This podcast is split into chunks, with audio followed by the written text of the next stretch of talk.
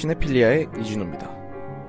오늘 제가 다뤄볼 주제는요. 저번에 칸 영화제의 출품작들 소개해드리면서 개막작이라고 했던 짐 자무시의 The Dead Won't Die라는 영화를 말씀을 드렸었는데 그래서 짐 자무시를 제가 생각하기에 제 최애 영화 감독 뭐 이제 top 3 정도 안에는 드는 만큼 짐 자무시라는 영화 감독에 대해서 같이 배워보는 시간을 가지면 좋을 것 같습니다. 일단 짐자무 씨는 1953년에 태어났는데 미국에서 뉴욕의 콜롬비아 대학교라고 아이비리그 아주 유명한 학교를 졸업하고 뭐 이제 몇 년 파리도 갔다 왔다가 했나 봐요. 그러고 이제 나서 음, 미국 뉴욕 대학교에서 TC 예술대학원에서 영화를 공부했다 하더라고요. 근데 그 TC 예술대학원이 그 영화에 있어서 굉장히 결이 깊은 그런 학교더라고요. 그 학교를 나온 뭐 다른 감독들이라고 하자면 뭐 이제 스파이크 리 말 안 해도 알고요. 이안도 마찬가지고 뭐 예전에는 각본가로서 이름을 날렸다가 뭐 시네도키 뉴욕이랑 뭐 아노말리사 같은 작품들로 감독 데뷔를 한 찰리 카우프만 그리고 이제 저번에 맨체스터 바이 더 씨 2016년에 엄청 크게 터졌을 때 그 네, 영화의 감독이었던 케네스 로너건까지 여러 되게 유명한 영화 감독들이 나온 학교더라고요. 여기서 졸업 작품으로 영원한 휴가라는 작품을 이제 내면서 영화 감독으로서의 인생을 시작하게 되는데요. 일단 이 얘기까지 해드리고 제가 생각하는 개인적으로 짐자무 씨의 영화 중에서 이거는 무조건 봐야 한다. 이게 가장 중요한 작품이다. 라고 생각되는 네 가지 작품들을 꼽아왔어요. 일단은 이거를 하나하나씩 소개해드리려는데 첫 번째로는 천국보다 낯선이라는 영화입니다. 이게 그 영원한 휴가 그 다음 바로 다음에 나온 영화로 일단 제작할 당시에 10만 US 달러만 투자를 해서 만들었다 하더라고요. 지금 생각하면 있을 수도 없는 일이고 정말 작은 비용을 가지고 이런 대단한 영화를 찍어낸 데 있어서 이래서 자무시가 80년대 미국 인디 그러니까 independent 독립 영화 씬에서 거장이라고 여겨지는 이유는 그건 것 같아요. 진짜 이런 영화를 찍어냈기 때문에 그런 이제 작은 그런 작은 버짓을 가지고. 근데 일단 이 내용 자체가 혼자 살고 있는 이제 윌리라는 사람의 사촌이 헝가리에서 며칠간 지내러 오는데 사촌이 와서 일어나는 일들에 대한 이제 영화예요. 자무시의 영화가 다 그렇듯이 내용은 별로 중요하지 않고 이 캐릭터들과 그 캐릭터들이 일상적인 그런 씬들에서 느끼는 감정들, 소소한 감정들이 중요한 영화라서 내용을 설명해 드리는 것 자체가 별로 중요하진 않은 것 같아요. 근데 이 영화에서 약간 카메라적으로 되게 독특한 점이 있는데 이 영화가 싱글 롱테이크로만 이루어져 있어요. 즉슨 어 씬과 씬 사이에 이제 컷을 한 번 하고 그 외에는 커팅이 들어가 있지 않아요. 그리고 씬과 씬 사이에 어 black screen을 몇 초간 첨가를 하면서 씬과 씬의 transition을 굉장히 강조한 작품이라고 할 수도 있을 것 같아요. 그 깐 영화제에 출품을 했는데 최고의 데뷔작 을 뽑는 황금 카메라상을 수상을 했어요. 제가 생각하기로는 자무 씨의 스타일에 입문을 하고 자무 씨의 팬이 아닌 어떤 사람이 짐자무 씨의 영화를 접하기에 첫 작품으로서 중요하고 보기도 재밌고 그런 영화라고 생각해서 이제 일단 첫 번째로 꼽아봤고요. 그리고 이제 두 번째 영화로는 커피와 담배라는 작품인데요. 사실 자무시 영화 중에서는 본게 이게 처음이었어요. 이걸로 자무시 입문을 한 거나 마찬가지인데 이게 형식이 어떻게 되어 있냐면 11개의 vignette 이야기가 있는 짧은 단편들로 구성된 영화고 어떻게 보면 이제 옴니버스라고도 많이 하죠. 근데 이제 일단 공통적인 테마는 제목에서도 알다시피 이제 커피와 담배가 등장을 하고 대개 이제 식탁에서 여러 사람들이 뭐 언쟁을 벌인다거나 대화를 한다거나 그런 장면들로 이루어져 있어요. 아까 말씀드렸듯이 11개의 vignette로 구성이 되어 있는데 개인적으로 제가 굉장히 마음에 들고 인상 깊게 봤던 것들은 케이트 블란쳇이 나오는 장면이 있어요. 케이트 블란쳇이 1인 2역을 하는데 되게 재밌어요. 그리고 이제 이기팝과 톰 웨이츠가 어떤 이제 캐릭터로서 들어간 게 아니라 실제 그 뮤지션인 이기팝, 뮤지션인 톰 웨이츠 어, 둘이 앉아서 대화를 해요. 커피를 마시고 담배를 피면서. 근데 그게 되게 희귀한 일이잖아요. 둘이 상당한 음악계 레전드인데 그 둘이 같이 앉아서 그런 대화를 한다는 거에서 되게 멋있었던 것 같고 그리고 일단 알프레드 몰리나와 스티브 쿠건의 둘이 나오는 단편 segment도 되게 재밌었고요. 그리고 마지막으로 우텐클랜의 이제 멤버들과 빌머레이가 함께 나오는 또 이제 굉장히 요상한 콤비네이션의 또 다른 단편이 있는데 그런 것들이 제가 생각했을 때 가장 인상적이었던 것 같아요. 이 영화가 이제 관객에게 주는 테마라고 한다면 어 제가 그 영화를 볼 당시에는 청소년이었는데 제가 그때 느꼈던 거는 야 이게 어른 세계에 있어서 어색하고 약간 돌려 말해야 하고 약간 뭐 이제 잘 모르는 사람이라거나 이제 뭐 가까운 사람인데 뭐 친절을 막 100% 베풀긴 어려울 때 그런 상황에 있어서의 어색함들을 굉장히 잘 표현한 것 같더라고요. 되게 인상 깊게 봤고 어, 제 개인적인 영화 교육에 있어서는 아주 중요한 작품이라고 생각됐던 것 같아요.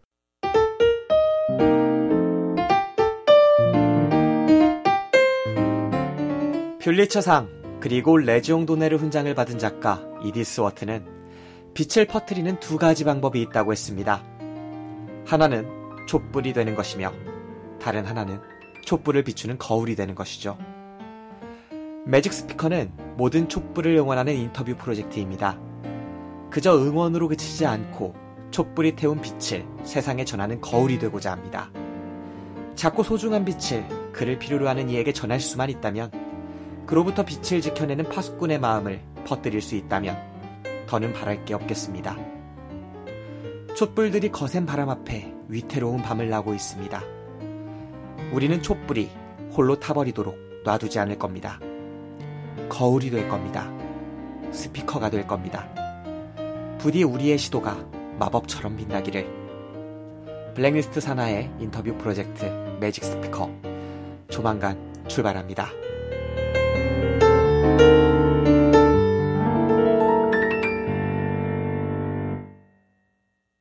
제가 뽑을 세 번째 영화는 다운 바이 로라는 작품인데요.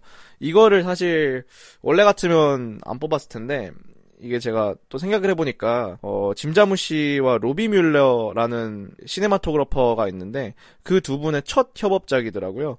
근데 로비 밀러라는 분이 2018년에 돌아가셨는데 그래서 이제 그 로비 밀러라는 사람의 작품들을 이제 존경한다 뭐 이런 의미에서 꼽아봤습니다. 로비 밀러라는 사람이 예전에 파리 텍사스 이런 작품들로 유명한 빔 벤더스 감독 그러고 이제 어둠 속의 댄서 뭐 이런 시기에 그 라스 폰 트리에 초기작들 함께 찍은 걸로 되게 유명한데요. 일단 이분이 그 DV 형식 예전에 그러니까 홈비디오 찍을 때 쓰던 캠코더 그런 형식으로 영화를 찍는 걸 되게 선구자 느낌으로 처음 시작한 사람이더라고요. 그이 영화 자체에 있어서도 역시 대단한 cinematographer인 만큼 어, camera work이 되게 어, 아름답게 목표에 나오는 장면들이 몇 개 있었는데요. 제 생각에 있어서는 가장 멋있었던 장면은 맨 마지막 엔딩 때 갈래길이 되게 보여지는데 이걸 아주 엄청나게 wide한 렌즈로 찍어내가지고 되게 화면 배율과는 약간 다르게 찍어서 되게 멋있었던 기억이 납니다. 그리고 이제 네 번째로 말씀드릴 영화는 개인적으로 제가 짐자무 씨 영화 중에서는 제일 좋아하는 영화인데요.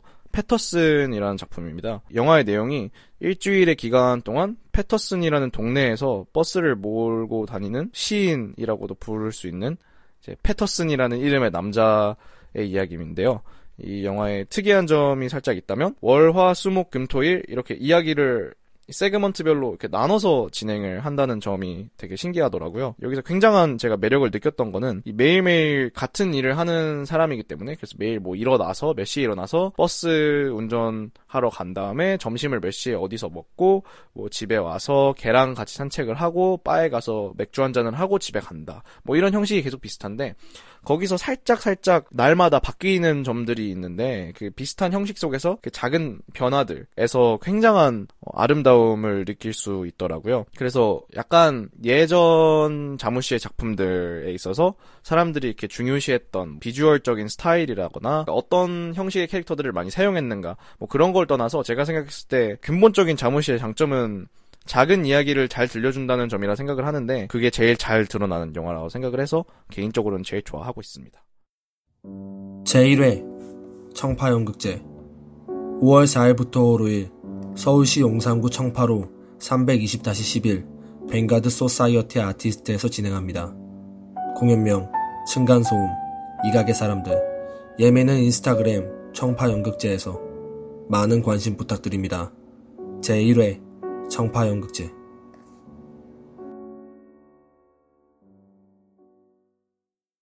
짐 자무시의 전체적인 스타일을 이제 소개를 해드리자면 미니멀리즘에 약간 deadpan 코미디를 더한 스타일이라고 할 수 있겠는데요. 자무시가 한 말들 중에 되게 멋있는 말들을 몇 개를 꼽아왔는데요. 일단 첫 번째로는 나는 mass culture에 속하기보단 subculture로 남고 싶다. mainstream이 되는 것에는 관심이 없다라는 말을 한 적이 있는데요. 이 사람 영화를 보면 그게 확 드러나는 것 같아요. 이 사람이 영화를 찍으면서 수많은 사람들에게 기억에 남고 싶은 그런 감독이었다면 충분히 영화를 다른 형식으로 찍었겠지만 결국에 이분이 찍은 많은 영화들의 리뷰들을 다 읽어보면 공통적으로 하는 얘기가 진짜 아무 일도 하고 있지 않은 사람들에게서 어떻게 이렇게 재미를 느낄 수 있는가라는 말이 되게 공통적으로 많이 나오는 만큼 모두를 위한 영화는 아니지만 그래도 자기가 이제 추구하고자 하는 방향에 있어서는 거의 최고라고 생각할 수 있는 것 같아요.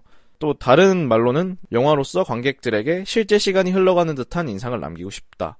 라는 말을 했었는데요. 이게 무슨 말이냐면 약간 비포 선셋 같은 영화들을 보면 영화가 1시간 20분짜리인데 실제로 극 중에서 다루는 시간도 1시간 20분인 거죠.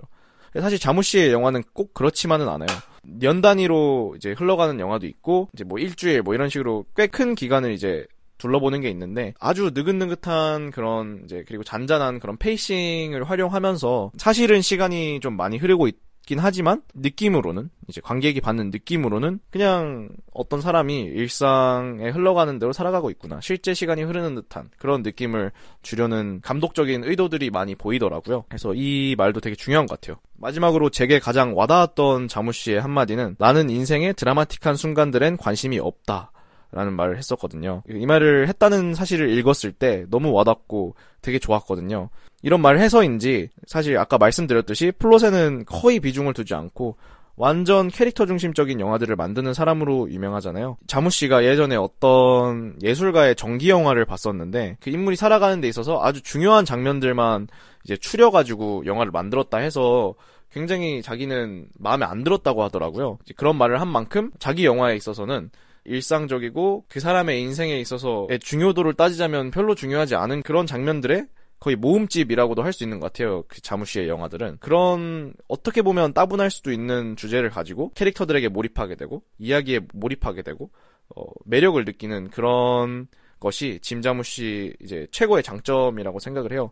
그래서 이 말이 되게 와닿았고 이런 영화 만드는 사람들이 요새는 그렇게 많지가 않잖아요. 극적인 영화들을 찍는 사람들이 이제 뭐 할리우드를 지배하고 있기 때문에 그래서 되게 중요한 감독인 것 같고 네, 이 말도 굉장히 중요한 것 같습니다. 그래서 이제 이번에 칸에서 자무시가 선보일 영화는 좀비 영화거든요.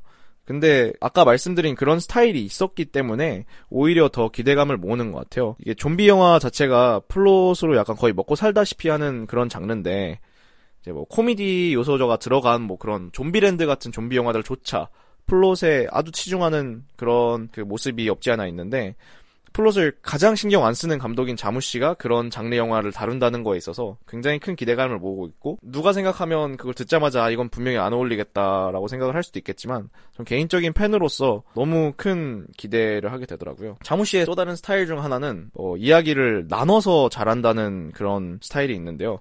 이제 커피와 담배, 뭐 미스테리 트레인, 지상의 밤 이런 영화들은 다 그 옴니버스 형식으로 진행을 하고 천국보다 낯선 뭐 이런 패터슨 이런 작품들은 시간별로 이제 파트를 나눠서 진행을 하는 것도 있었고 브로큰 플라워 같은 어떻게 보면 자무시 영화 중에서는 가장 일반적인 극영화에 가까운 영화 중 하나인데 그런 영화조차도 빌 머레이가 전 여자친구들을 하나하나 만날 때마다 그게 거의 에피소드처럼 나눠져 있어가지고 그것마저도 이제 나눠서 한다고 생각을 할 수 있는 것 같아요. 자무시도 자기가 주로 사용하는 배우들을 계속 쓰더라고요. 그 자무시라는 감독의 영화에 가장 많이 출연한 배우들을 이제 꼽아 보자면 뭐 틸다 스윈튼, 톰 웨이츠. 사실 톰 웨이츠라는 분은 어, 배우보다는 가수에 가까운데 자무시 영화에서만큼은 배우로 자주 등장을 하더라고요. 그리고 빌 머레이, 오스카를 수상한 감독으로도 유명한 로베르토 베니니 까지 뭐 이렇게 많이 출연을 시키더라고요. 그래서 네 어, 여기까지 이제 제가 말씀을 드리면 짐자무시라는 감독에 있어서 작품들이나 어, 이 사람이 어떤 영화를 만드는 사람인가에 대해서 좀 같이 알아보는 시간이 되었으면 좋겠고요. 이 얘기를 듣고 어느 정도 관심이 갔다면 네, 집에서 제가 말씀드린 이런 영화들을 한번 보면 좋을 것 같습니다. 이상으로 어, 시네필리아의 이진우였습니다.